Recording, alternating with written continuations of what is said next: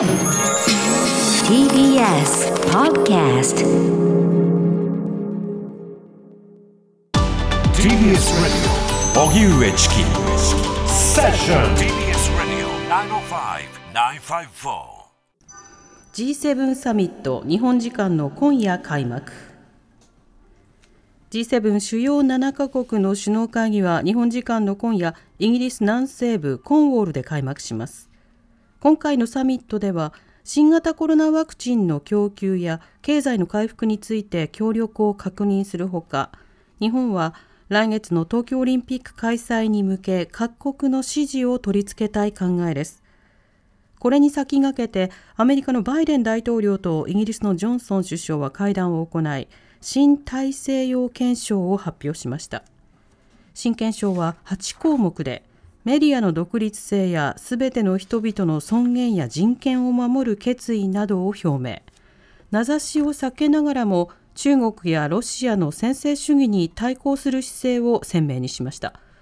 一方サミット開幕に向け世界の大企業のトップで作る連合体が10日2030年までの温室効果ガス排出量の半減や石炭火力の全廃など地球温暖化対策の強化を各国に求める声明を出しました。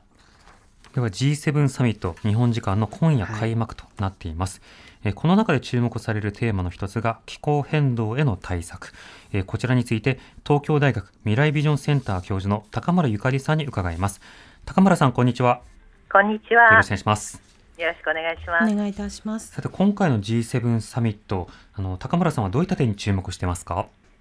あのまあいろんな問題ありますけれども、特に気候変動関連ですと、はいあのイギリスが非常にまああの議長国であるイギリスがですけれども、大変あの重視をしています。えーまあこれあの欧州連合を離脱して初めての G7、まあ非常に大きな外交部隊。でしかも今年の11月に COP26 気候変動の大きな会議も開催するとうんいうことで、特にやはり2050年までに、えー先進国、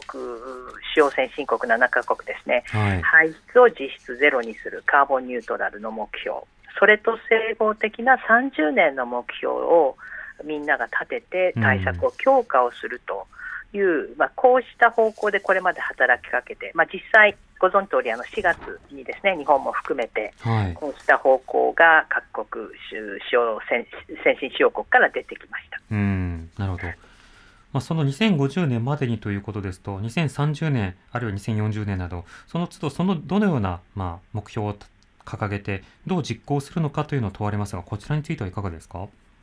あの2030年の目標は各国があの今ちょうど出している日本もご存知の40 13年比で46%削減、まあ、50%の高みを目指すと。いう宣言がありましたけれども、まあ、はい他の先進国も同じように自分の国の目標を出しています。うんで合わせてですね先日5月の、えーじ20日、21日に、えーえー気候大気候変動環境大臣会合というのが G7 で行われているんですけれども、はい。まあ、そこでは、えー先進あの7カ国、主要国でですね30年代に電力をすべて脱炭素にしようとうんいうことについて合意をしています。はい。またあのいろいろ世界大企業の連合体含めて、まあ、いろんな全廃措置などを求めていたりもするわけですけれども、はいあの G7 でのその合意、それから各国での、まあ、法整備など具体的な進捗もあると思うんですが、今回の G7 の中での発言、発信などについてはどういった点の動きなどを見てますか？あのえまあ、あの4月、5月のところでもうすでに各国2030年の目標、しかもあの、まあ、50年カーボンニュートラルに向けた目標を出しています。はい。でしたがってあの実は G7 の大きな今、関心はですねあの気候変動でいくと2つありまして、うん1つは、えー特に石炭火力の海外支援ですね、途上国での石炭火力事業、はい石炭火力発電事業について、えーもうその支援を、政府が支援することをやめようということについて、えー明確に合意ができないか。うんそれからもう一つは、その途上国の対策をやはり、えー強化をしてえーもらうために、はい。あのそうした途上国の温暖化対策、気候変動対策を支援をする資金的な支援ですね、えー、こちらを強化をする、うん、そうした合意がこの G7 でできないかというのが、今回のこの今日から始まる G7 では注目されています。なるほどあのもともとこの気候危機に対応するための問題意識というものについては、まあ、先進国の逃げ切りになるじゃないか、途上国の負担が大きいじゃないかという、ある種のギャップのようなものがかねては指摘されていたわけですが、はい、そうしたの不満感というものを、まあ、金銭援助などによってこれケアをするということになるんですか？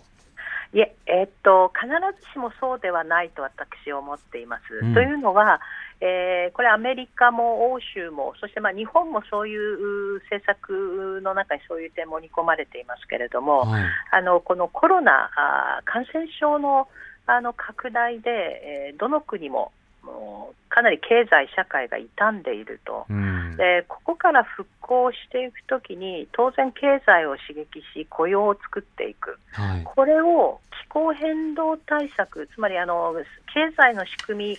えー、社会の基盤を脱炭素型排出をしないものに変えていくところに、えー、事業をし起こし、えー、お金を投入することで転換していこうとしています、えー、まあ、そうするとあの途上国がやらないからやらないっていうことではなくてですねむしろ先進国のところでは復興策として必要な対策として気候変動対策が位置づけられています。なるほどですので、途上国にさまあ、あの途上とはいえ、先進国と途上国の排出量を見ますと、やはり先進国が削減するだけでは、やはり世界全体の排出ゼロにはいきませんので、えー、したがって、自分たちの国の中でもあの対策を進めるけれども、途上国にも、まあ、支援をしていくという、そういう発想です。で同時に途上国に支援をしていくということはあ途上国の中に、まあ、クリーンエネルギーへの転換ですとかあるいはあの非常に効率のいい建物や家電といったようなですね、えー、脱炭素型の市場というのができてくることにもなります。まあ、そういう意味ではあの先進国が途上国を支援するというのはもちろんあの途上国支援というあのえー、貧しい国を支援するという側面もありますけれども、えー、まあ、同時にあのこうした市場を、まあ、拡大することで自分たちの、まあ、経済をに刺激を与えていくというそういう目的もあると思います。うんなるほどあの今回の G7 では、まあ、例えば人道的な問題であるとか、はい、そしてあのワクチンの問題などについても当然取り上げられて注目をされるわけですけれども、はい、その一つの論点というものがこれらの論点を含めて中国への対応をどうするのかという話もありました、はい、あの気候危機の問題について中国との対応連携というのは今回どういった点に注目してますか？あのこの間あの、中国、特に米中関係でなかなか緊張感のある 関係ですけれども、はい、あの気候変動に限って言うと、今両国、両国の首脳ともですね協調関係にあると思います。うんでただ、やはりあのこれは中国もですね2060年までに遅くてもカーボンニュートラルにすると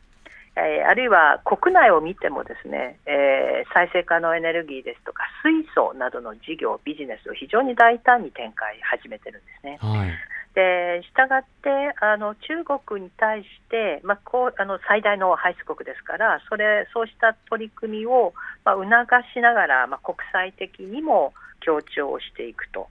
でただ中国に関して言うとえー、他の途上国にあの排出がまだ多い、例えば石炭火力を支援してたりもするんですね。はいでですので G7 で協力をして、まあ、中国に対して、まあ、より積極的な国内の対策そして、えー、海外の途上国、まあ、中国からの途上国支援を脱炭素型、低炭素型のものにしていくということを働きかけようというのが、今回一つの目玉でもあると思います。なるほど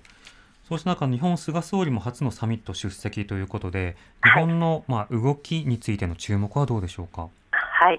あの菅総理、昨年の10月に2050年の、まあ、脱炭素社会、カーボンニュートラル、そして4月に先ほど言いました2030年の目標を表明されましたけれども、はい、やはり今、日本に対して注目されているポイントは2つだと思ってまして、うん、1つはあの海外の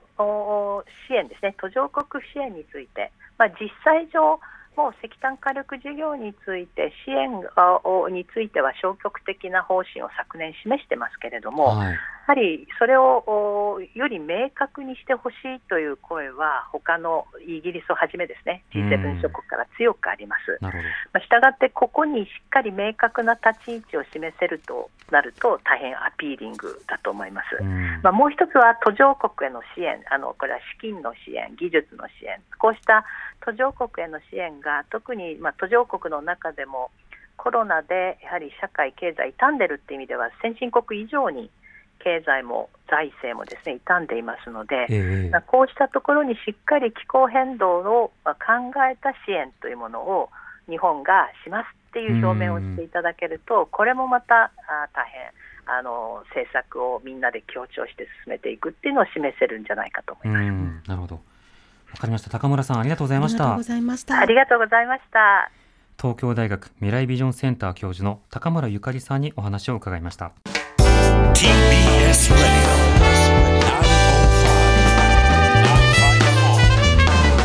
知る